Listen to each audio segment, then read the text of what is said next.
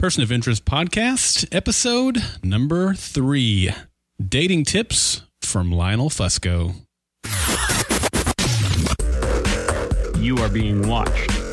An artificial intelligence, a machine protected by government agencies and deadly assassins, is spying on you every hour of every day. We designed this podcast as a means to share information that will aid in discovering and exploiting anything related to bringing down those who will use the machine to harm and exploit others. If you're listening to this podcast, your number has come up and you're part of our team.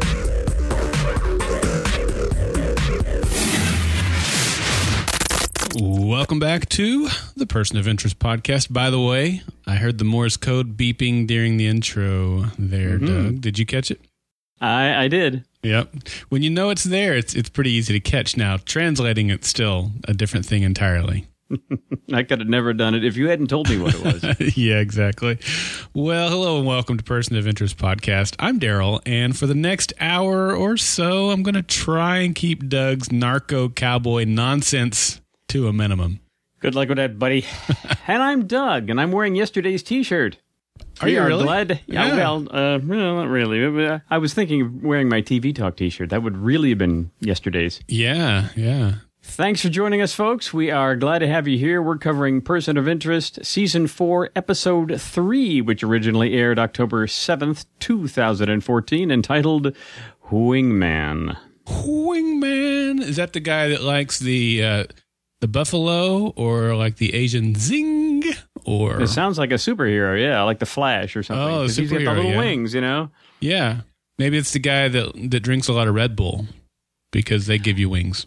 Well, you know, uh, Red Bull got sued, and uh, now, Yeah. um, yeah, people can get money from uh, from false advertising because Yeah. apparently you don't really sprout wings. It's amazing. I'm shocked. I this whole time I've been drinking all that Red Bull expecting to sprout some wings. yeah. Well, it doesn't take winged creatures to enjoy this podcast, hopefully. We're so glad you've joined us this week. A fun episode of Person of Interest. Hopefully that translates to a fun episode of the Person of Interest podcast. We can only hope. Yeah. Uh, this episode was entitled Wingman, as Doug just said. And it was written by Amanda Segel and directed by Fred Toye. We talked about this last week. I always say Toye. I don't know if that's right. It could be That's fine. If there's an E there, got to do something with it. I got to do something with that E. I don't know what to do with it. Is it supposed to be a silent E or not? I don't know. Yeah. We had a couple of guest stars. We always have the person of interest each week, the, the, the number of the week. This week that was Ryan O'Nan, who played Andre Cooper. Onan the Barbarian. That's right. And Monique Gabriela Curnen, who played Captain Moreno. Whom I guess we're going to see a bit more of as the uh, as the season goes on. It would certainly appear that, that we wouldn't. She's only credited for the one episode right now, but I can't imagine this will be the last time we see her. No, she did a good job. I thought. I'd like to see more of her. She's she's got uh, a little bit of um, suspicion and a little bit. Uh, you know, when it's time for an attaboy, she's there for you. So I, I, I liked uh, I liked the character. Yeah, although at the by the end of the season, she's going to be entirely covered in patches from head to toe. every every space piece of free skin is going to be patched. That seems kind of appropriate for a show like this, where the something always needs a patch to keep up to date. Maybe that's a different. But she of won't patch. be knee she won't be kneecapped. That's good. that's for sure. Just stay away from the you know the front of uh, of Reese. Yep. Well, as I said, thanks for tuning in this week. Uh, we love your support by listening to us. We also, if you're so inclined to do some shopping over at Amazon.com, we love your support that way too. You can do all of your shopping over at Amazon.com by simply going to goldenspiralmedia.com slash Amazon. That'll redirect you right there over to Amazon, and anything you purchase will get a little slice of that and we would certainly appreciate that. You can also check out all the other Golden Spiral Media podcasts by going to goldenspiralmedia.com slash podcasts. And if you want any of the stuff specific to this show, that link is simply goldenspiralmedia.com slash POI. Poi. Poi? Yeah. I just got back from Hawaii. I didn't have any poi while I was there. Is that some sort of cardinal sin I just committed?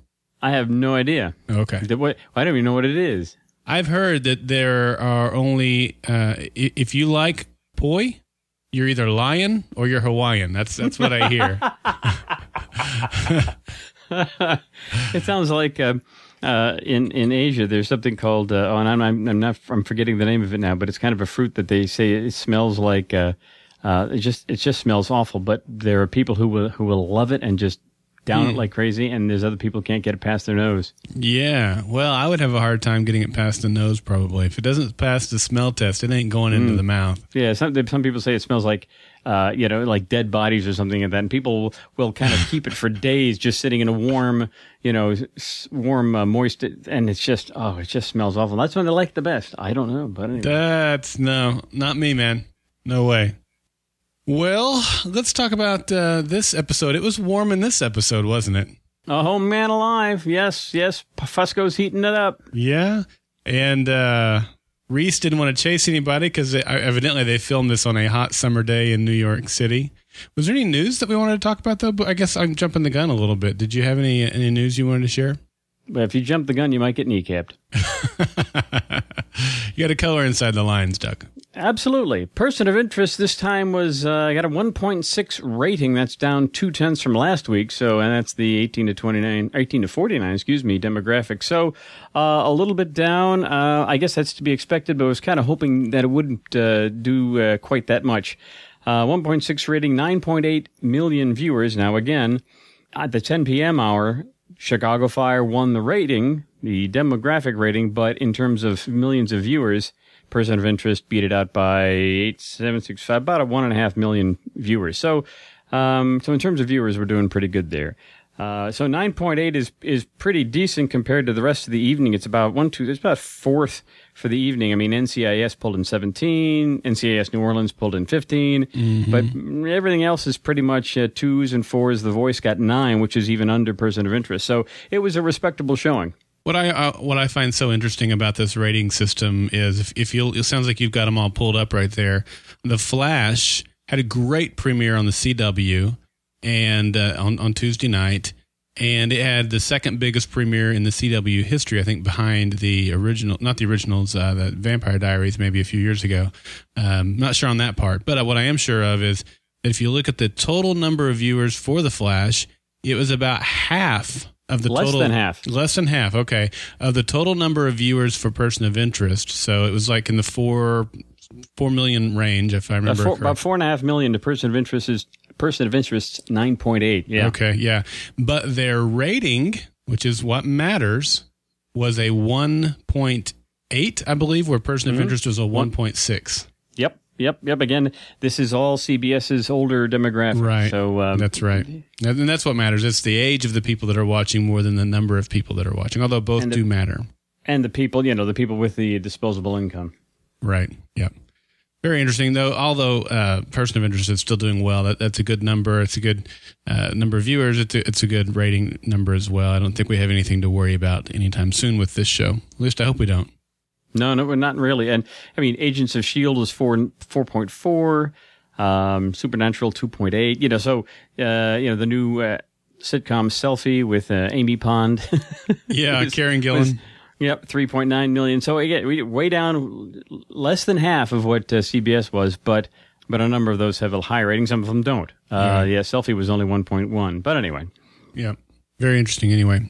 Well, before we get into our discussion on this week's episode, we did have some feedback that came in to us after we recorded last week that was either about our discussion on Nautilus or about Nautilus itself. So we thought we would tackle that first and then segue into Wingman. That sound good, Dougie? that sounds good to me. We'll cover the uh, old business first, and then uh, we'll get the secretary to say when we start the new business. Oh, good. We got Robert's rules working here for the podcast. I love it. Robert would love it too. Well, Doc H wrote in and he says, "Gents or y'all, in case of uh, Karen and uh, um, in case Karen or Clint are on board this week. Well, it's Doug and I, so gents works just fine."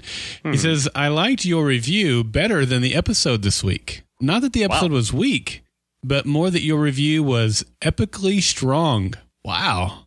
I've never had a podcast episode referred to as epically strong before. I, I appreciate that, Doug. Not Doug, Doc. Doc, Too many D's. Um, he says, not gratis. You were totally on your game.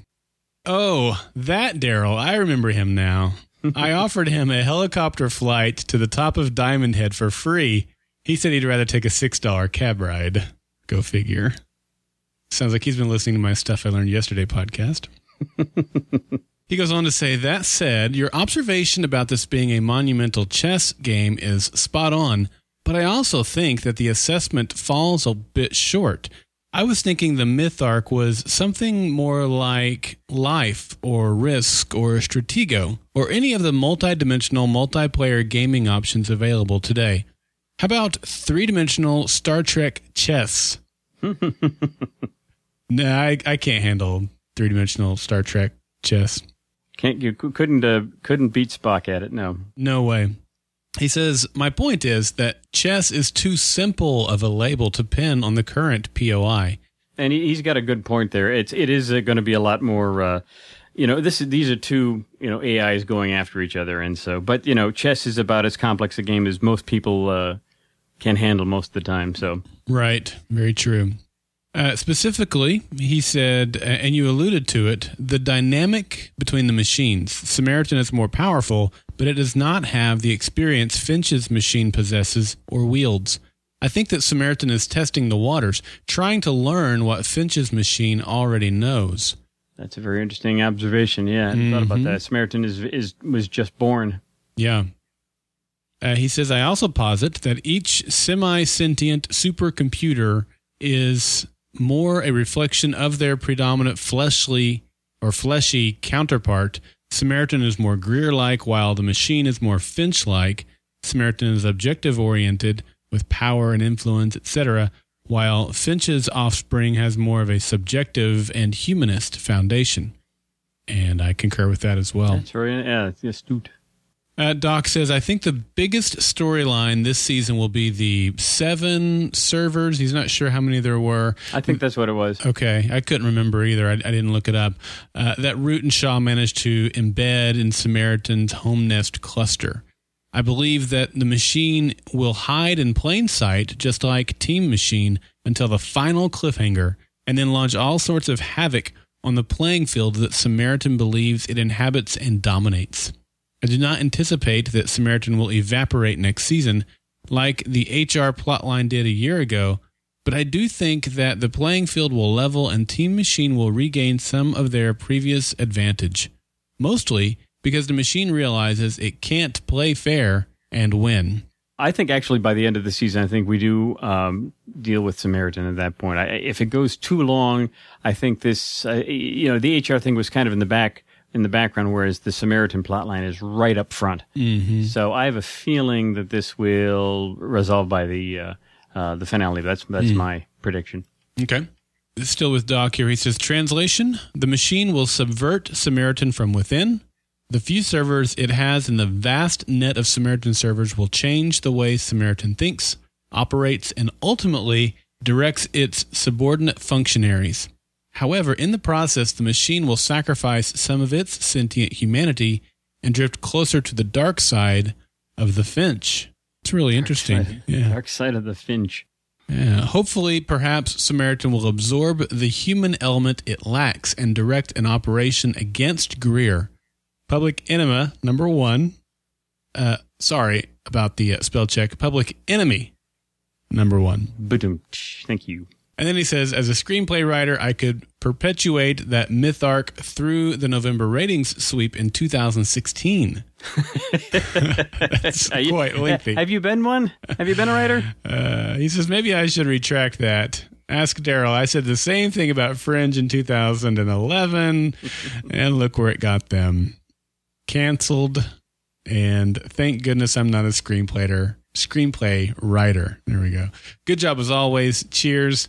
Again, that came in from Doc H. Doc, thank you so much. I'll also add that uh, Karen, who's joining us here in the chat room, we're doing this show live, by the way. We'd love to have you join us live. We do it on Thursday nights at 8 o'clock Eastern over at goldenspiralmedia.com slash live. We have it streaming there. There's also a chat room where you can uh, interact with us and other uh, machinists there. Uh, but Karen's here, and she says that the Samaritan is book smart while the machine is street smart. That's a good uh, way to, to, to, to, give the contrast between the two. Yeah. Mm-hmm. Yeah. Very pithy. Well, Red Viking 4 also wrote to us, and he said uh, he was a little uh, more pithy here.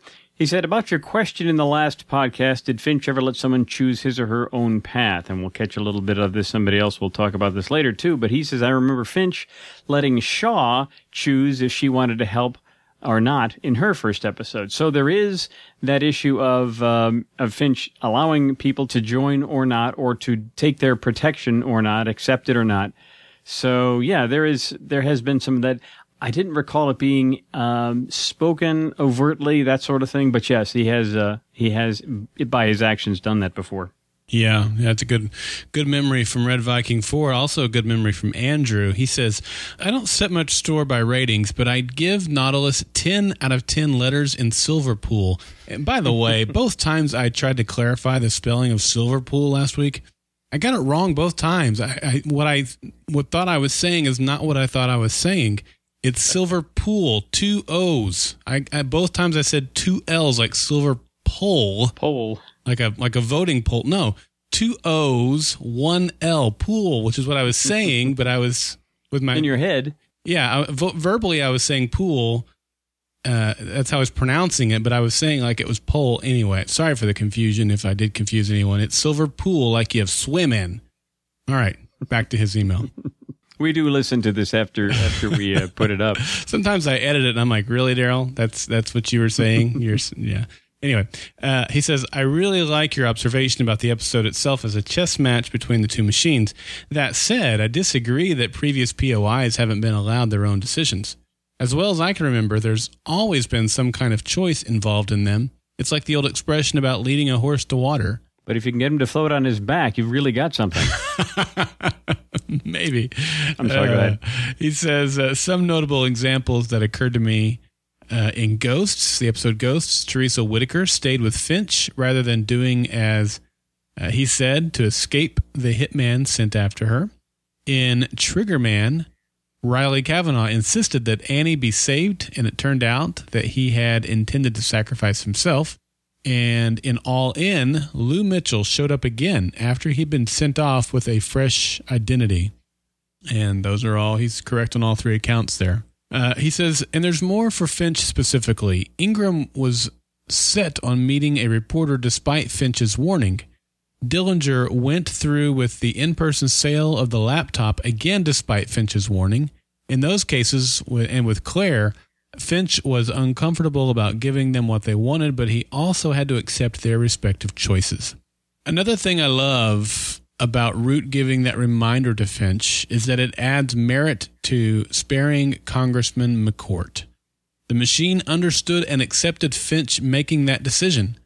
But enough rambling from me. I've enjoyed TV Talk as a part of my POI rounds, and I'm glad you guys have continued. And boy, he was just spot on on all that stuff that he remembered. And and I especially love the Congressman McCourt reference yes. because that was right there at the end of the season, which had significant impact on where we are at today because they didn't murder him. They wouldn't. They didn't do know, it. They, yeah. they, didn't do what the machine asked them to do, and right. it's kind of. And we saw a little bit of it this week where the machine, you know, was having um, Root and Finch sell this uh, weapon, and Finch finally just couldn't do it, and and we get some uh, confirmation of that where Root says she knew you wouldn't be able to do that, you know, so she takes care of uh, she takes care of the issue. But yeah, that's yeah. a.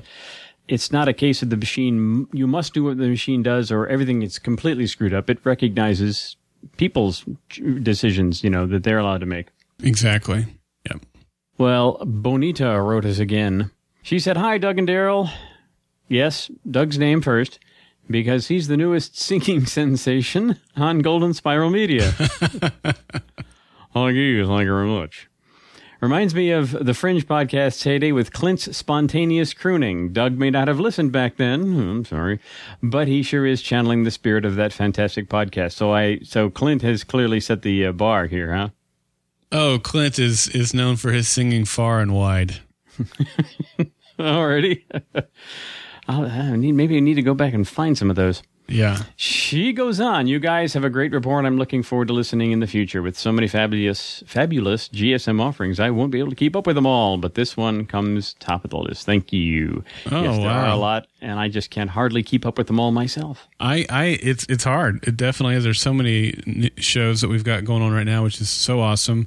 Uh, we just announced this week we are going to have a podcast for The Walking Dead called The Walking Dead Talk Through, All right. and that uh, first episode should be releasing tonight. To, we're recording this on Thursday, so. Um, go check that out. It'll be in iTunes by the time the uh, season premieres on Sunday night. So, uh, um, but you can get it tonight. By the time you're listening to this, it should be available on the website, goldenspiralmedia.com. the sound of my voice, you can get it. Yes. yeah, yeah. So that'd be fun. Uh, let me see. Bonita continues also. I have noticed that CBS is making more of their shows available online and through streaming services and apps. Good news for DVR fails or for those without cable. And from the meditation room of the underground lair of Team Machine, Bonita. Thank you for it. I love the sign off, Bonita. Bonita hails from your neck of the woods there. I believe you. Indeed, I have met her. Yeah. As have I. She came to our fringe finale party back in the day. And oh, then, she uh, she won a uh, a prize uh, that we gave away for uh, during the TV talk days, and so I went and met her and got some pictures, and uh, I don't think we ever used them on the website, but yeah, so um, yeah, right around uh, very close to where I work. Yeah, very cool. Well, I was down in your neck of the woods for Dragon Con last year of 2013, and I got to see her during that time as well. Very, very nice lady. Thank you, Bonita. All right, well, that's the feedback we, we didn't get to include for last week's episode. And incidentally, while I was reading Doc H's email for last week's episode, his email came in for this week's episode. So we're going to double up on Doc H. I just added him to the show notes. That's how we roll. We, we, we, Wow. we, are doing it live. We've added him in. Man, I don't think I can handle it. All right. All right, let's uh, let's get into our discussion here about Wingman. With uh, let's start with our episode ratings. What'd you give it, man? I gave it uh, I gave it seven calm and furious egrets, Nice. and my my seven. Let me explain my sevens. All Right. right. So you know, was my first the first episode was nine, last week an eight, this week is seven. My seven is a is a good, solid person of interest episode, not necessarily arc heavy, not necessarily a really huge twist and a really you know amazing you know uh, storyline and build up and all that stuff. It's a, it was a good, solid episode. Uh, if you start going below sevens, we have problems. But that's what I'm. That's describing my uh, my rating there. So seven calm and furious egrets, or I guess you got to say it calm and furious egrets. Say with that uh, that that that that that intensity that That's only right. Harold channeling uh, uh, John Reese can do. Mhm. Yeah, that was fun. We'll, I know that's in our show notes to talk about again. So, well, I gave it seven point five bottles of two buck chuck. For the exact same reasons that you did. I gave last week an eight. I really enjoyed last week. I enjoyed this week for, for what they both are. This was not a, a an arc heavy episode. It was fun. It had all of our characters, and it was what POI is when it's not myth heavy. It, it, it, it is this, and these are the types of episodes that I love. Great writing, very humorous, well acted, that sort of thing. But because it wasn't myth heavy, I love the myth heavy episodes more. I didn't feel like I could give it the eight that I gave last week, so I gave it the seven point five. How's that? I like it. I like it. We're we're we're pretty much pretty much in line there. Yep. All right. Well, our person of interest this week was Andre Cooper, a professional wingman. If you've ever seen Hitch, he was the Will Smith to Kevin James's Fusco, which uh, that's a very funny movie in a lot of the same ways. This was a very funny episode. That that's a movie that I don't ever get tired of watching just because it's so funny. I I will say though the thing that I did enjoy about this this was because was that we there were times where we didn't know. We we thought at first maybe Andre was the was the bad guy, and then we thought, oh, he's the Vic, and then we thought, oh, no, he's the bad guy. Oh no, he's the Vic, and the, the way it went back and forth reminded me of early season one POIs when we were Yes, still trying yes, to yes. figure out what the formula, what what was going to spit out of the fortune cookie at the end of the episode. You open it up and says you are the perpetrator. Yeah, yeah, exactly. Yeah, no, that was that, yeah, like you said, it, it gave me those vibes of season one. I liked it, uh, and there's nothing wrong with you know the kind of the POI of the week uh, episodes. They again they used it to to kind of settle our characters into these new identities. In this case, specifically, uh, John Reese, who had to balance being a cop and his machine, his team machine role. And there were some things he couldn't do. You know, we had to get Shaw and Bear for crying out loud, mostly uh, involved with, with some of this. Mm-hmm. So I, I liked that it was a, like I said, standard POI, but it did advance the story in that sense where we, we've got a, you know, Fusco is, you know, he's the inside, the inside guy with our inside guy. You know, he's, he's been there. He is kind of helping to uh, keep the cover, but he's also, you know, he's been comic relief a lot in the past, and he was a, a bit in this one too. He was good uh, in that sense, but he was. You, see the serious side of look, buddy. This is my life. You know, you're playing cop essentially. This is what I do, and you can't just go running off. You know, we're we're seeing now what what it was that Finch and Reese were uh, asking of Lionel Fusco and Joss Carter, uh, you know, back in the day. You know, they couldn't just drop everything and do what they were told by the machine or by, by Finch. Yeah. They had a job. And so we're seeing, we're seeing that play out here. Yeah, and you know, I never even really put it in that context. That's a, I'm so glad you did. That that makes it that much more uh, enjoyable. I think. Yeah, I, I liked the, uh, the the one thing the chief said was, "Hey, you in the fancy suit," which was you know man in the suit kind of thing. Mm-hmm. You in the fancy suit, you're on a team now. Well, Right. He's been on a team, but he's he's on a different part of the team, and he does have to. Uh, you know, change his methods for the real world. He can't just be the CIA guy. One of the things that the uh, the showrunner was was talking about is, is we're going to see a little bit in this season how you take a guy like John Reese, who's been a CIA operative and he's been in that world, and you put him on the streets of New York as a cop, and what happens? Well, you know, so he's kneecapping these guys from range, and that's just not what you do. You know, you don't just shoot everybody who's running away from you. So he's learning that. And there's, you know, lady says, well, this guy looks like he might be on crutches for the rest of his life, you know, and I don't know if there's a, if that would uh, generate a lawsuit or something like that, but, uh, you know, this is not what a cop does. So, you know, got to tone it down, dude. Yeah, I wouldn't have reprimanded him because the guy might walk with crutches the rest of his life. I would have reprimanded for discharging his firearm in a crowded place. There were people scrambling all around him, and that's All around him and all around the perp. yeah. More, more, more importantly, the perp. Yeah. So the the scene though with the police captain that was her introduction to her. Uh, it was it was pretty good. It it led to so many different things, but the, that that I that conversation that she had where she's scolding them, and then. um Hey, you in the fancy suit, like you just said, you know, you're on a team now. Great, just some good stuff. Great humor from the very beginning. Well, we get the uh, we get our our new number, and it's you know we're we're we're kind of again we're back in our old groove. Finch has got the new number. Don't really know how he's getting him at this point, but uh, but he bring he brings up uh, Andre Cooper, and they find out what he does, and they're trying to figure out you know how they can get near him to be to you know to see whether he's whether he needs protection or is the guy that they need to protect other people from.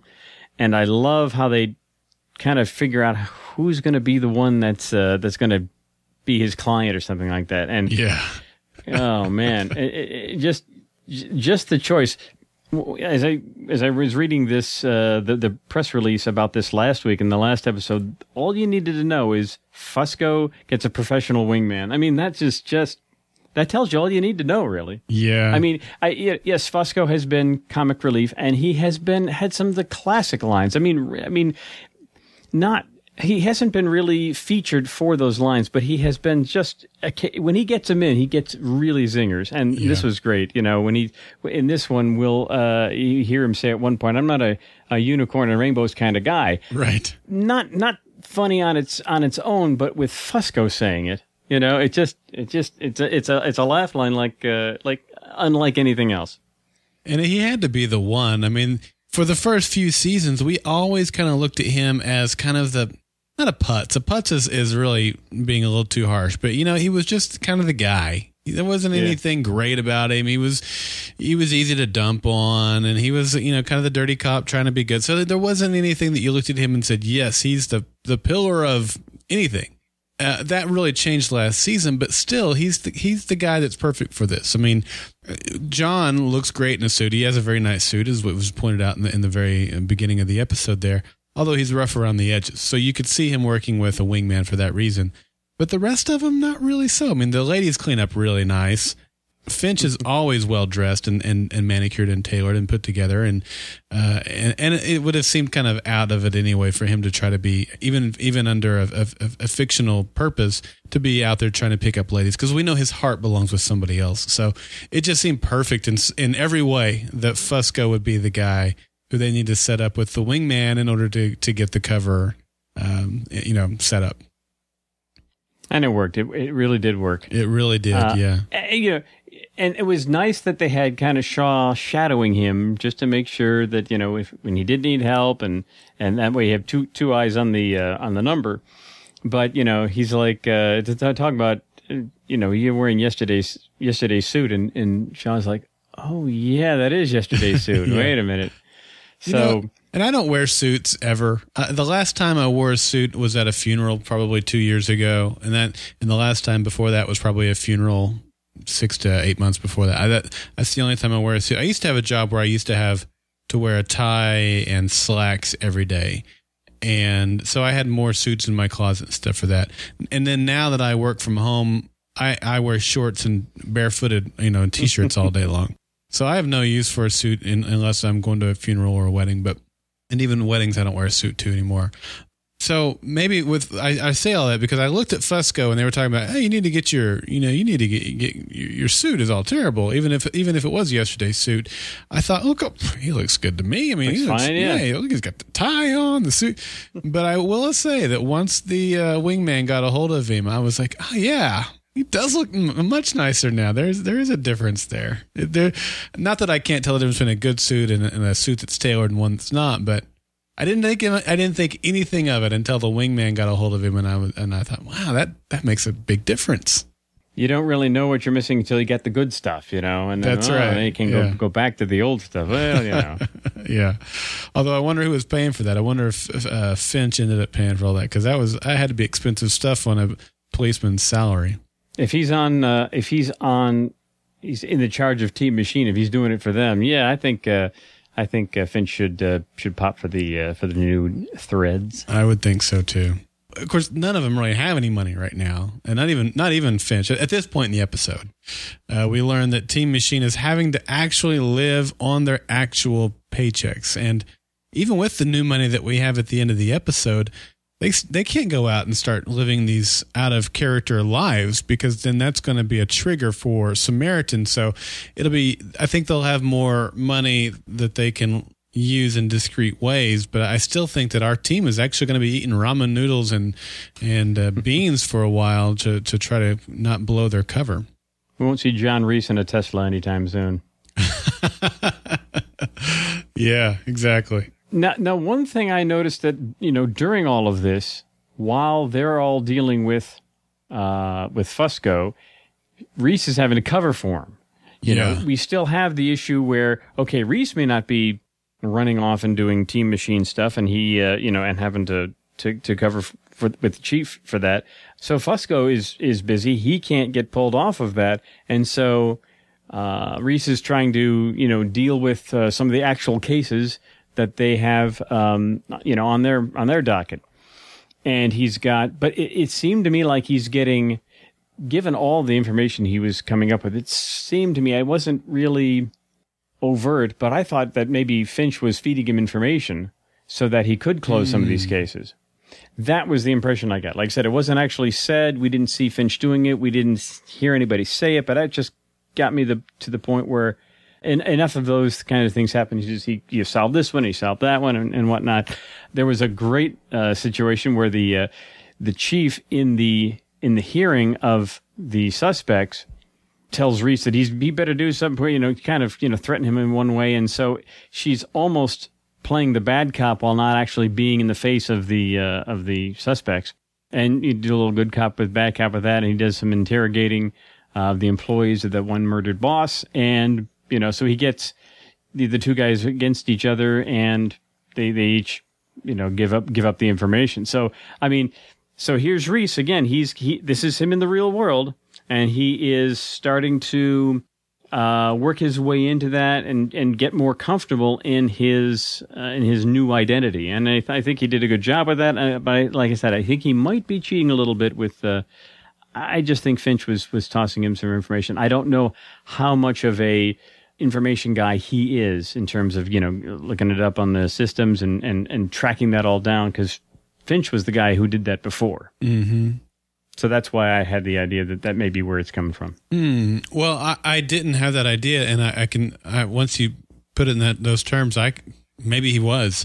I took it as this guy was a special ops guy. Now that special ops are different from police detectives in New York City, but at the same time, he's skilled in interrogation. He's skilled in reading body language and he's good at connecting dots. You know, those those are skills that are going to transcend both of those roles. And so I took it as he's got these skills that he has employed in his previous life. He doesn't use all of those now with Team Machine, but he he drew upon those skills and put them to you know he was a superman if you will if if, if a cop is a is a average joe in this scale of of you know escalating scale then a, a special ops is a superhero so I just felt like it was showing that he's got these these great skills that he's acquired with his with his history that he was able to put to some good use. I loved the good cop bad cop. I thought the same thing. He's using the chief as the bad cop.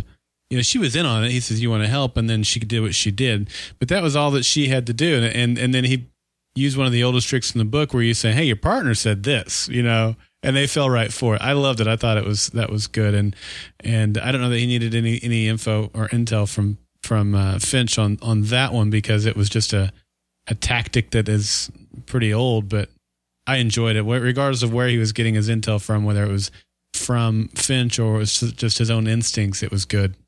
Well, back uh, with the number here, one of the things that really stood out to me while they were dealing with him was that there was kind of a, a, of a shadow going on. There was somebody keeping an eye on Andre, mm-hmm. and Shaw takes a little time out to take him out. But in the during that confrontation, she gets a kind of a cut to the arm. I think he pulls out a knife at one point, mm-hmm. and she gets a cut to the arm, and all of a sudden, it's you know Shaw in beast mode.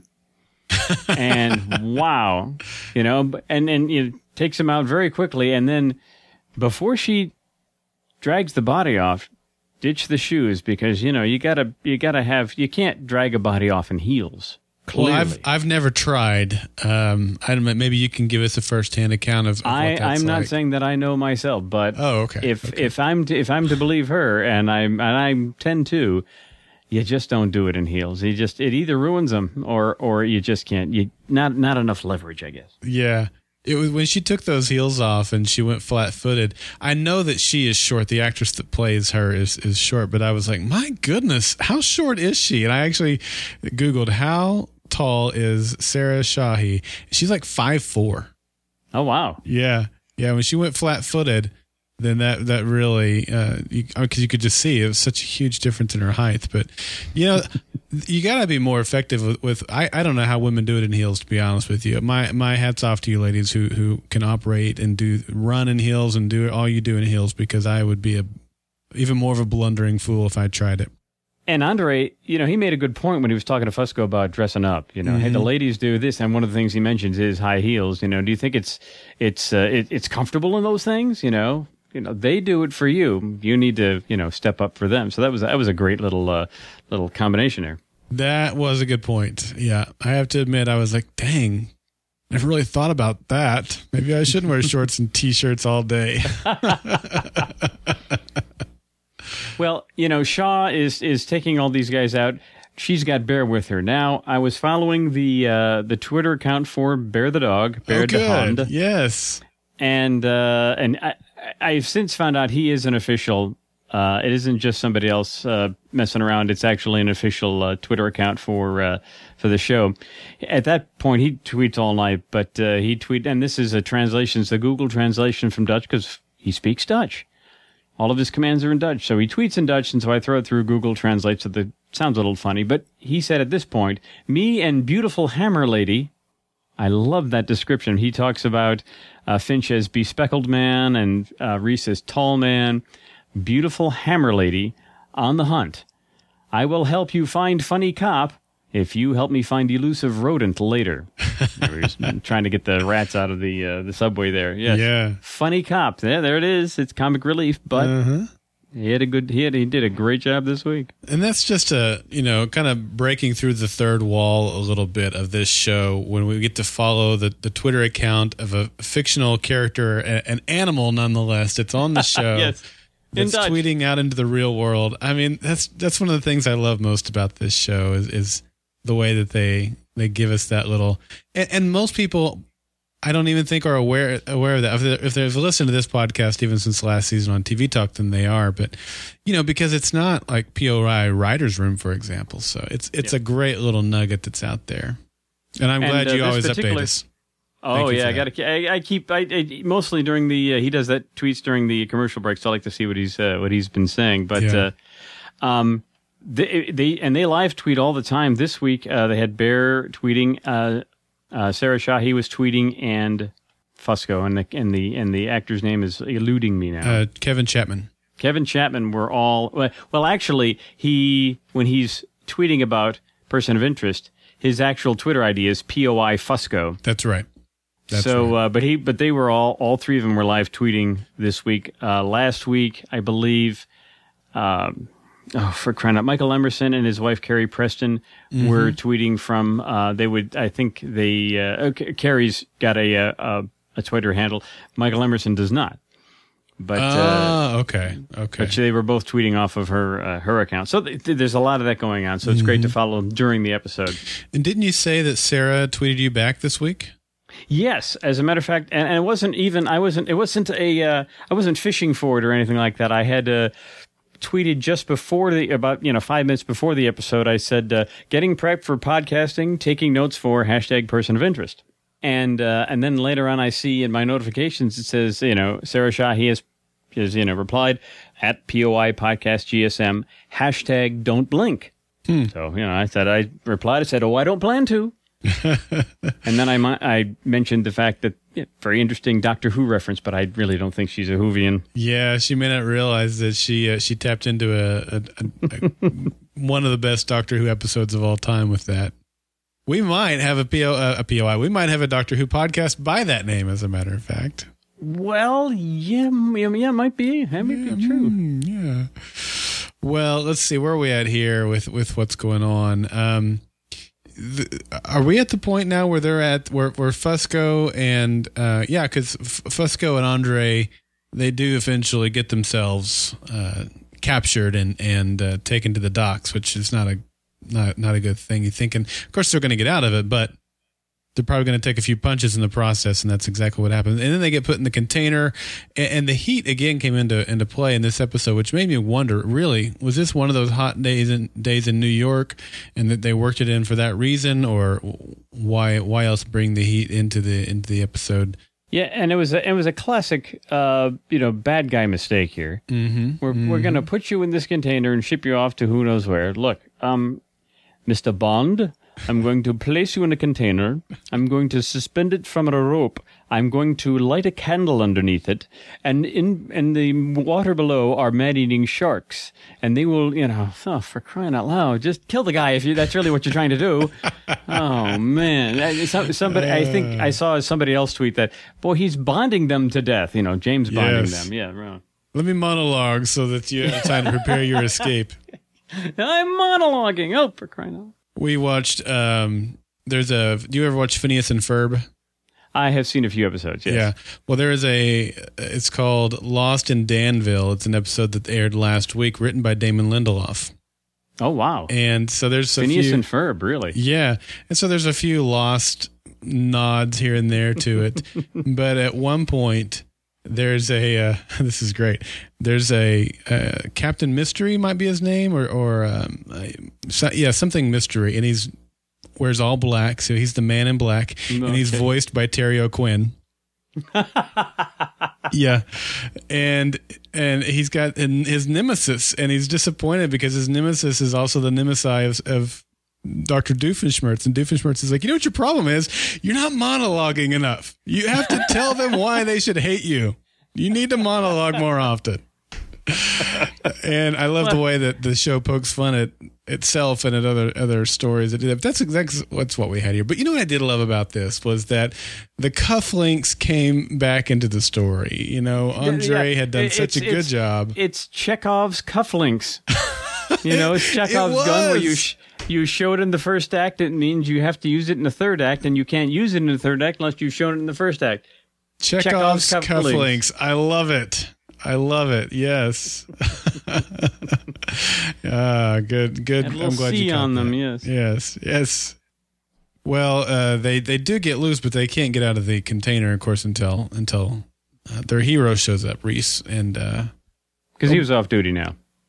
Yeah, exactly, yeah, and well, Bear the Hound or Bear, Bear the Bear, uh, Bear, the, Bear the Hound uh, also played a pivotal role in tracing the the uh, uh, conveniently dropped Fusco uh, lapel Oh, yes, uh, napkin thing that was in his that was Wait, in his new Was suit. that was that a napkin? It was almost like a. I was I was thinking, uh, was that an ascot or, Hanker- or what? You know, handkerchief. yeah, it was either handkerchief. it was either a handkerchief or an ascot. Yeah, I couldn't Oh, think okay. of handkerchief when Well, I said napkin. ascots around the neck, right? I don't know. I think ascots around the neck, so it probably Okay. was uh, the handkerchief. But yeah, handkerchief. Okay. that was convenient too. If again, if you hadn't had the new fancy suit, wouldn't have happened. Well, it was very obvious because it was purple. That suit Right. had a lot of purple in it. Yes. Do you have a lot of lavender and purple uh, clothing items sitting around for yourself?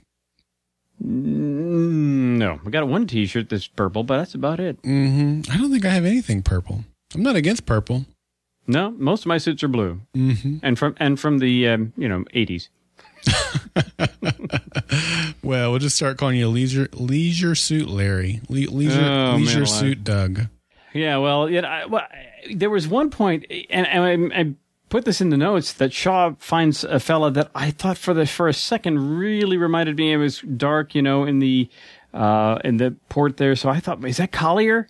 But uh, no, it wasn't. I, I it was just one of the you know the the guys who was uh, you know doing the doing the bad stuff. But I, I kept thinking about that. It, you know, it really would be interesting because I can't imagine the vigilance just went poof just it would be interesting to see get at least a little denouement you know for, for of that particular uh that group that storyline realizing that they've been duped and i would think that would make him madder than ever Right. You would think so. Being that they went duped, I don't think they would be called Vigilance anymore because Vigilance was created by maybe they'll call it really peeved yeah, the really peeved group of peeved people. Um, but you, I wouldn't be surprised to see Collier show up. I I had the vibe too, though, Doug, that once we got to the docks and Fusco was free, and you had Shaw and uh, Reese and Fusco there, you just had the feeling that that all this all these things could tie into a bigger picture at large. And while it did turn into the homicide that uh, Reese was investigating, then that was a cool little uh, two in one payoff. Um, it didn't seem to really pay off in a in a bigger way where it tied into to the machine versus Samaritan storyline, and I thought that it might, but I was certainly they've okay done that it before didn't. that's you know that's a classic uh thing with Mm-hmm. they have uh the machine the, the number has something to do with something else that the cops are dealing with and it all comes back together so we've seen we've seen that kind of thing before and yeah it, but it wasn't a really huge bang and uh, you know that that's that's part of the uh, the seven I gave it. But uh, yeah, so I mean it's it's Mm-hmm. it's nice to be able to tie that all back together. And Fusco gets the KO Right. at the end. Yes. yeah, Oh, he earned absolutely. it. That's for sure. So, did you notice once they get back to the station, the captain's giving them, you know, the attaboys, the pat on the back, all that stuff. She now has three or four patches. Like she's up to another patch, I think. I think that was at that point. But at some point, she started out the episode with one. The next time we saw her, she had two patches. And then the next time we saw her, we had, I- she had I three that. patches. I mean, she still kept growing. Yeah. yeah. Oh man, alive. I wonder how much. I mean, I know that uh, I know that Sherlock uses those occasionally, but uh, yeah, I don't know. You got to get be careful Uh-huh. with those things. I would think. I would think you would too. You don't want to overload yourself, but I don't know. So, do you do we like the new captain? Do we want to see more of her? You, is this? Are you satisfied if this was the last time we see of her for a long time? What are your feelings on? I like I like uh, the way they played her. I think that was is really good. I think that they will we won't see her so much because her purpose in this episode was to give Reese a reality check This is your job. You got to do it, even though she didn't realize that's what she's doing. So I think mm-hmm. that's. I think we will not see her as much. Uh, maybe you know, maybe later on, but because we, have been introduced to her and we've gotten to know her a bit. I mean, why bother with the whole patch thing if if that is not if we're not going to go back to her and that's going to be part of her personality that sort of thing why give her a personality if we don't care anymore so i think we are going to come back just not as much i think it may depend also on how often we how or how much time we spend at the station which could be a lot since I mean, obviously Fusco works there, but even with Reese working there now, Fusco's always been a B character. Reese obviously not. So with Reese working there, that could lend itself to more time at the police station and therefore more time with the uh, the new captain. But I, you know, I, like I said on IMDb, they only had her listed for one hmm. episode, but not that IMDb is the uh, the be all end all to no, all information Wikipedia. on all shows, but exactly Keeper of all knowledge. Yes, glad we got that cleared. yeah, I think we'll see her again though. I just don't know how often. Well, I, I liked I liked the the B story that they brought in because that really was more uh, arc heavy. It was understated as much, you know, for as much uh, or less than the A story, but it was it was number one. It was a great pairing with Finch and Root. You know the the uh, the person of interest odd couple essentially, and the yeah. the idea that he was com- flying completely blind I mean, he didn't have whatever she's got in her ear, or however he, or however the machine is now talking to her. She said it's different now, so we don't know exactly what's going on. Mm-hmm. Uh, maybe it's you know high frequency Morse code, but so I, I, I really loved loved that whole thing, especially when the first time a, uh, an emissary from the Latvian, or no, I guess this is the guy who was selling them the the grenade launcher or whatever the rocket was, the anti tank rocket. Mm-hmm. And he has to, he is addressed as Mr. Egret, another bird. Right. Love it. And he falls into this persona that he has to create right, you know, at the drop of a hat. And I think they did a fantastic job with that. My, my take was Finch channeling Reese.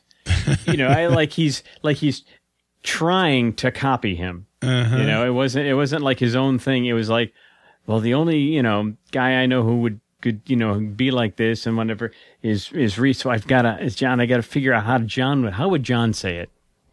That was great. Yeah, I loved it too. He did such a good job. Michael Emerson did such a good job as well.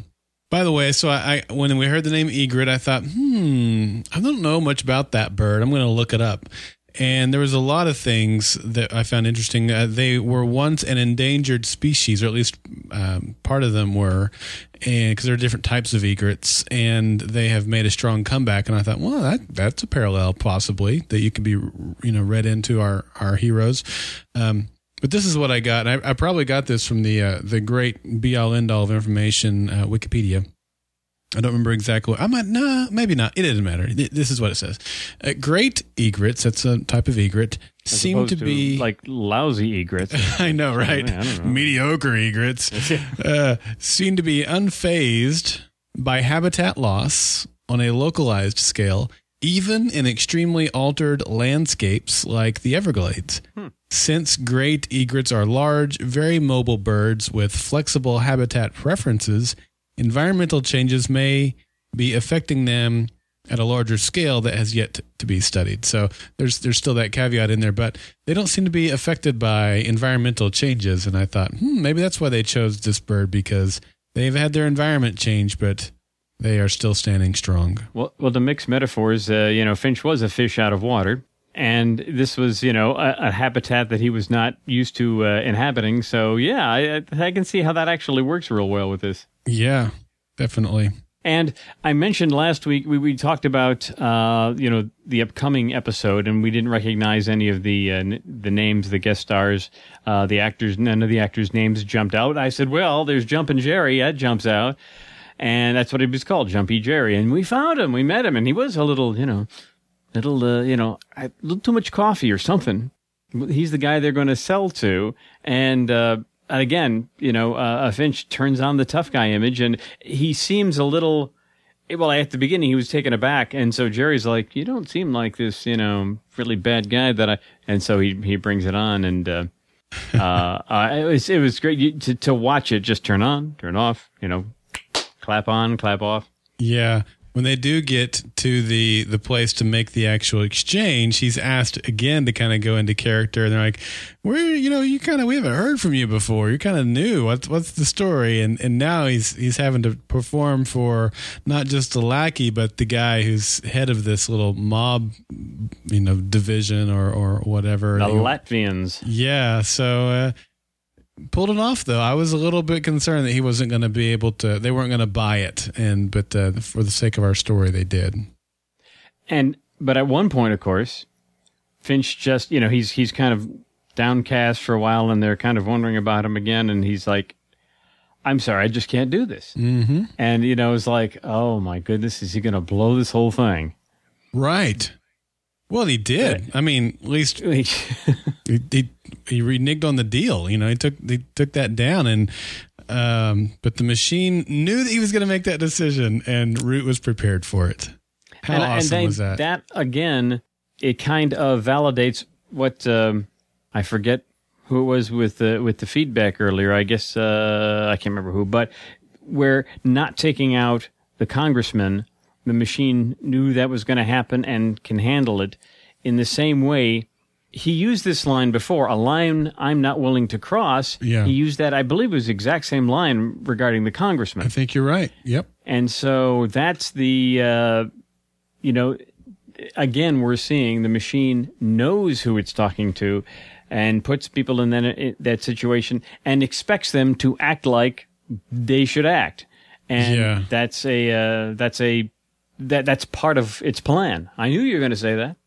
Yeah, that's right. And you know, if if he ever decides not to bend his own rules or become less predictable, then that will probably put him in danger because the machine hasn't been able to fully predict his behavior. Yeah. If he, if he changes his uh, principles or act, doesn't act, uh, according to them, yeah, that'll, that'll, uh, that'll throw the whole thing for a loop. Right. Exactly. And so we wind up with a cache of arms and cash. A Cash and cash. A cash and That's cash. Yeah. I've heard of cash and carry, but this is cash and cash. Thank you. Well, and that's exactly what they needed. They have to live off the grid in a very analog system in every in every way. Cash was their only option at this point. Yeah, you can't do anything uh, electronically. Yeah, and I was thinking, you know, because they do need money, and I'm trying to think of this at, throughout the episode. How, they got to get money at some point this season. They have to get money, and for whatever reason, I, I wasn't thinking they would get bags of cash, which seemed so obvious when we got bags of cash. I was thinking that makes me think of Woot, by the way, and their bags of crap. So it's- Yes. pe- people call it different things. Uh, if they sent out bags of cash, I would buy from Woot more often. Um, yeah, it's only five bucks. yeah, know. exactly. Free shipping, uh, or five dollars shipping. But anyway, the uh, the bags of cash. I was thinking they were going to need to set up a system, uh, like we've seen played out in various movies before, where we're just going to suck, you know, five cents off of this every transaction, and it's going to come into this bank account, and it'll fly under the radar because it's these super small transactions, but it'll be a whole bunch of them. Um, but you know what? It makes a whole lot more sense this way. Even even that type of small transaction, it, the machine seems like it would have picked up on that, or even Yeah, be yeah. looking for that because of that. So uh, I like that they got the bags of cash. And they mentioned specifically at the end, uh, uh, uh, Finch asks Root, "Well, so what do we do with this? The anti tank missile. Mm-hmm. And Root's like, well, I'll just hang out and see what happens. So this is kind of like a beginning of the season Chekhov's gun. It Um, is. Chekhov's anti tank missile. Right. So we've got to use it at some point. We've we've shown it, and not just shown it. We've actually referred to it. What do we do with this now? I don't know. Well, it's going to be back at some point. It's got. There's be. no question. And for those of you who still might be confused about, we, we referred Chekhov's cufflink earlier. Chekhov's, you know, it's known as Chekhov's gun. And I only found out what it was called like last year sometime. But that that's that principle that you show a gun in the first act, you have to use it by the third act. And and in this case, we're talking about acts of the episode with the cufflinks, but mm-hmm. acts of the season when it comes to this missile. And I, I, I'm so glad you you you pointed that out because I, I think that's exactly it. And The converse you know, is true too. You can't use something in the third act that you never showed up Right. until that point. Because then it's like, th- then you have Deus Ex Machina. You have this Yes. thing just gifted to you out of nowhere, and the audience goes, "Come on," you know. uh, so yeah, sometime next spring we'll probably get some nice missile action. So keep this in the back of your mind. Yeah, exactly. Well, it was fun. It was it was hilarious. It we did get some mythology a little bit there with the the Finch and Root story, which was so good. Those two together are always fantastic. and and I think uh, I think we're getting a good combination, a good rapport, chemistry with Reese and Fusco. Mm-hmm. Talk like I said, I I, I talked about uh, Finch and Root being the odd couple, but these two guys too. I mean, we have a pair of odd couples here. They are so different. Yeah. And up until this point, actually, uh, in, in especially in the first season, a bit in the in the second and third as well, Reese has kind of talked down to Fusco, especially when he had him over a barrel after he was a dirty cop. Mm-hmm. But now they're on even footing. So again, all across all these seasons, across all these episodes, there has been an organic change to their uh, their relationship, and it's it's just going to be interesting to see that you know Reese can't really talk down to him anymore. He's got he is he they are equals. They in terms of you know the the jobs they do and all that stuff. They're both really doing two jobs: the machines and the uh, the police.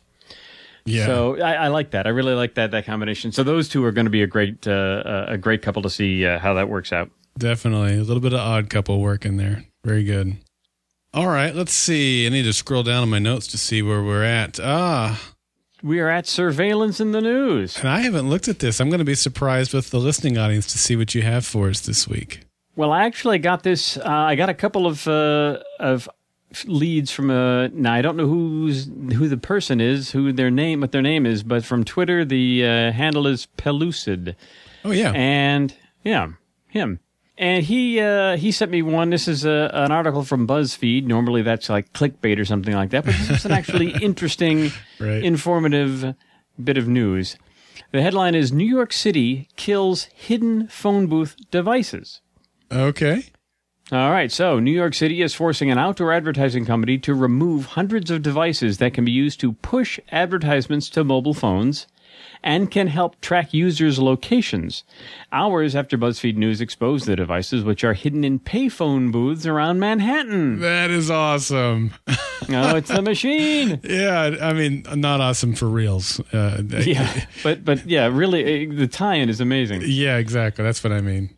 A spokesman for New York City Mayor Bill de Blasio told BuzzFeed News that City Hall has asked Titan, which owns the rights to sell ads in thousands of phone booth kiosks, advertising displays, to remove them from their phones. The beacons will rem- be removed over the coming days, the uh, spokesman said. Uh, they also Or defended they? the city's relationship with Titan, though, which is part of a program to turn obsolete payphone kiosks into contemporary communication hubs. So they're trying to do some upgrading here and uh, make those uh, still relevant, so to speak, in today's uh, smartphone world. So that was that was very interesting, and and basically they're using a. Um, well, let's see here. Titan has been an important city partner in helping expand communication options for New Yorkers from piloting free public Wi Fi to providing free calls on all its payphones across the five boroughs for three weeks after Hurricane Sandy. Uh, while the beacons Titan installed in some of its phones for testing purposes can't receive or collect any personally identifiable information, uh, they've asked Titan to remove them. There's a there's also an app you could use to have it push ads to your phone. I'm not sure what the uh, app did otherwise. There was an opt-in uh, permission for that, and you also had to have Bluetooth enabled. So there was the the the, the beams and the, you know the beacons only pushed those things to people with the app, but it would still track where people were based on. Um, on their cell phone, uh, you know, where the cell phones are. So, so they're turning all that stuff off. But yeah, payphones and the, the kiosks there are still uh, they're around, but they're trying to bring them into the 21st century.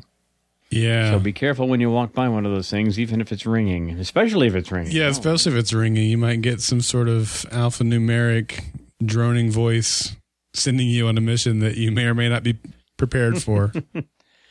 Well, thanks. And if you have any surveillance in the news, go ahead and tweet them to us or send them in feedback or that whole bit. We'll get to the ways to get in touch with us at the end there. But uh, he tweeted him to my personal uh, Twitter account at Doug Payton, but also at POI Podcast GSM as well. Or you know, just a regular uh, feedback on goldenspiralmedia.com slash feedback. Mm-hmm. Any of those work?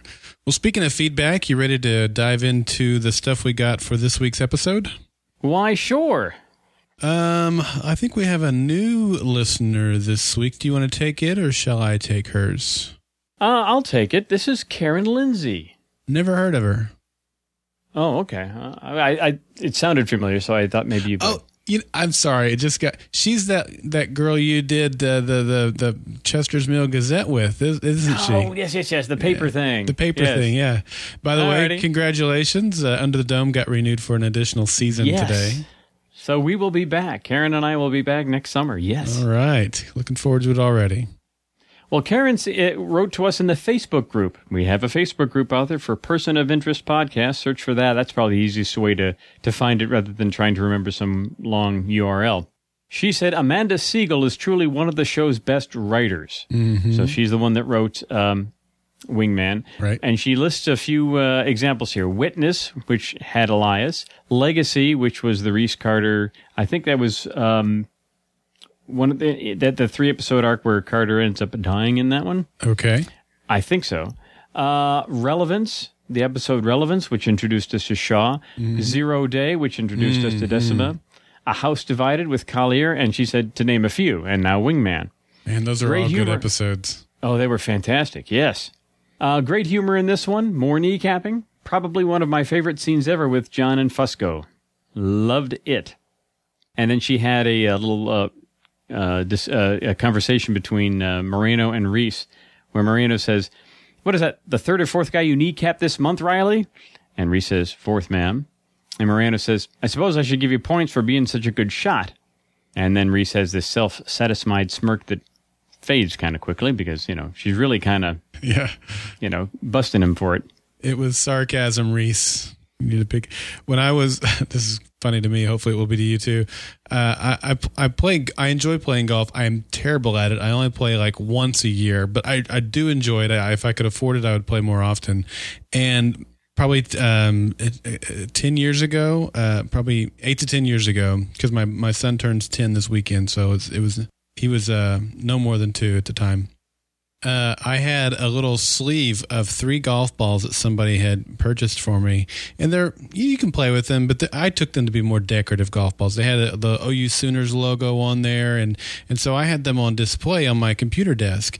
And one day, uh, my daughter, she's two years older than my son, uh, they got into my golf balls, ripped the cellophane off of them, and I come in and there's two golf balls. The third one, to this day, I don't know where it, where it ended up and I'm like, "Thanks, guys. You." Uh, I don't remember exactly what I said. I basically said, "Thanks, guys, for you know messing with my golf balls or something like that." And I'm frustrated. It's you know it seems silly now because it's just golf balls, but at the time I was frustrated. And as I'm walking away, Addison looks to Colby. She says, and she's serious as can be. Daddy's so happy that we got into his golf balls. Like the sarcasm was completely lost on them, and Right that's, that's what I thought of when when Reese did this this week. He's like, "Oh, oh wait, that wasn't. Oh. She's not. Never mind." Didn't like that. yeah. Okay, sorry. Uh, well, thanks, Karen, and I sorry I forgot who you were there momentarily.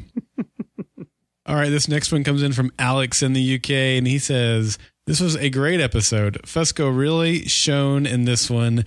If we have more episodes with Fusco like this, I'll enjoy this season. I like how the surveillance in this episode was the machine's perspective rather than Samaritan's, and Finch and Root's little B story was intriguing. Every time Finch had to act nasty, it was maybe unintendedly funny. A nasty Finch isn't right. The machine's play was subtle, and Finch still has his morals. I also liked that this number wasn't relevant to the overarching plot and was just a standalone, save perhaps for Finch and Root's plotline. Very nice, very Yeah. nice. And uh, Doc H, this is the late breaking Doc H uh, view of this. Uh, very interesting. I am certain you guys will give Wingman a glowing endorsement this week.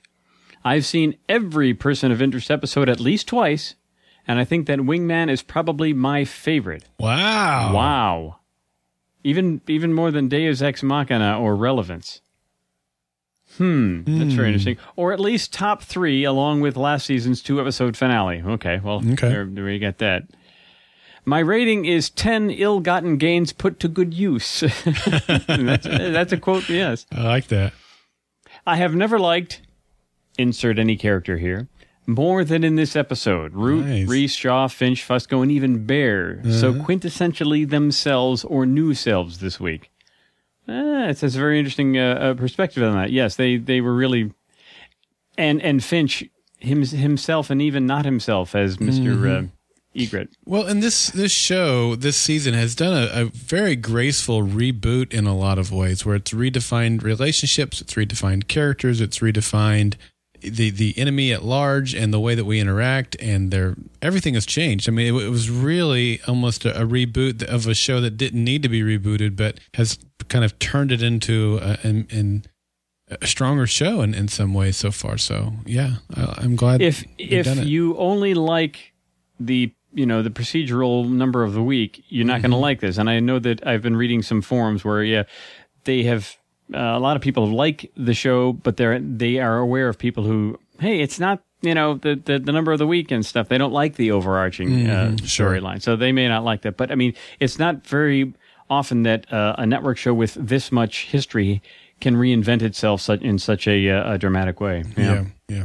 Uh, so Doc continues. The uh, the comedy angle was through the roof. Between the kneecapping, speed dating, Fusco bashing, Shaw, Shaw sulking, and Root shooting, the best was seeing Michael Emerson get to flex his acting muscles, a la Ben Linus from Lost. Yeah. Even Bear was given an expanded range of wingman duties, interacting tactfully with Shaw. I recorded the show with the closed captioning running, and something I haven't done since Fringe. I noticed that they actually put the Danish commands that Bear responds to in italics. And I'll, a little aside here, yeah, I, I've I've seen that before, where like uh, there was like some Polish people talking to each other on, on this show, and you know you see you see their uh, their words, but in kind of in italics. I uh, he says, I guess so. We don't think it's a misspelling. Okay, yeah, they were here, H I E R, and Zoek, Z O E K. Here now, this is me speaking. I took German in in uh, in high school and college, and now I can I can tell that German's being spoken. I don't know what they're saying, but anyway, I do know that H I E R in German means here, H E R E in English. Okay. So okay. um, so sounds they're they're homonyms there. And Zook, I forget it. I, I heard that a couple of times, but uh, I wonder what I can't remember what the situation was. Anyway, moving on. I also like the new precinct captain. There you go. That is overseeing our detective team. She blends well with the boys and seems like the genuine deal. And then it can only mean one thing. Besides being a prominent recurring character, she has probably also been planted by Samaritan in her current position to locate Team Machine. Think about it. Fusco was loosely associated with the machine, as was Carter, and were frequent operatives in its service. Samaritan is growing and may be learning what the machine has known for a while. That makes the precinct a potential touchstone location for a Samaritan fishing expedition in case Team Machine sticks its head out of its burrow. Hmm, very interesting, very interesting. In her defense, Fusco and Riley's quote unquote Riley's new boss may not even know that she is a Samaritan mole. She may just be operating on good faith and has been labeled as exploitable if or when Samaritan finds Team Machine at this particular fishing hole. At least the captain didn't toss her badge and credentials in the trash can like we saw earlier in the season. Anyone and anywho, have fun with this week's podcast. If you want to run it long, ninety minutes or more, I'll certainly smile along as you do so. We're approaching that. I don't think we're going to quite hit 90, but uh, it'll be a little bit longer than it was last week. Well, that was a, that was good. Yes. Um, yeah. The uh, it's interesting that about the uh, the new boss, the new um, chief over at the precinct. There, yeah, she may be a Samaritan mole and not even know it. Well, and it reminds me of a really interesting interview that IGN had with Kevin Chapman, and it was a, talking to him about this week's episode. You'll remember that he had a love interest of sorts back in season two, and her name was Rhonda. And yes. they asked him about Rhonda because you know he was obviously getting some love action this week, and you know who knows with they were he was off with a date with this new girl at the end of the episode, so we could see his love interest in a in a recurring role, at least somewhat recurring. Uh, but he said that that girl Rhonda that he had uh, back in season two was because of a some an idea that he had pitched to the uh, the showrunner And the idea that he pitched was that Fusco would finally find love, and then it would turn out that she was a plant by HR. And he would go to pick her up in the she in the second episode. He would go to pick her up, uh, the second time she showed up, I don't think it was going to be back to back episodes. Um, and, and that as he did, then Simmons would walk out and there would be that, that revelation that she had been gleaning information of from Fusco, you know, however long they had been together, uh, for the purpose of HR. But he said the people that watch this show look for everything and they analyze everything and they got on it immediately and they started tweeting and talking about, oh, we don't trust her. She's an HR plant. and so they had to ditch the whole thing. Oh. yeah. Oh man, we're too. You know, the the person of interest fan base is just too. They're on top of things. They really are. That that's and that's what I love about this show too. You do have to watch for stuff like that because anything is possible with this show. So they they, they dropped that. Uh, so she's not really been um, like he said. Not, when's the last time you had a uh, a girlfriend? Oh, none of your business. Exactly. When when he referred to yeah, I had a girl one time. Well, that's what he was talking about was Rhonda. Oh, okay. Uh, I gotcha. So we got the nod to that in this episode. Well, thank you to everybody who wrote in this week. We want to hear from you for next week's episode. The deadline to send in your feedback is six p is six up it's six up p.m. It's a six up p.m. on uh, th- th- Thursday. You know what I'm saying? Uh, Thank you, Daryl Darnello. 6 p.m. Eastern Time uh, on Thursdays. You can do that in a number of ways. You can call the Golden Spiral Media voice feedback line. That number is 304 837 2278. You can also go over to goldenspiralmedia.com slash feedback. And from there, you can either type out a written contribution, you can upload an audio file, or our SpeakPipe widget is hanging out on that page and you can uh, use it to record a contribution that comes right to us. You can also, we've given it out a few times throughout the show, but it's it's worth repeating for sure. You can follow this podcast on Twitter at POI Podcast GSM. POI Podcast GSM. Uh, you can follow me at Mardaryl. That's two R's, two L's.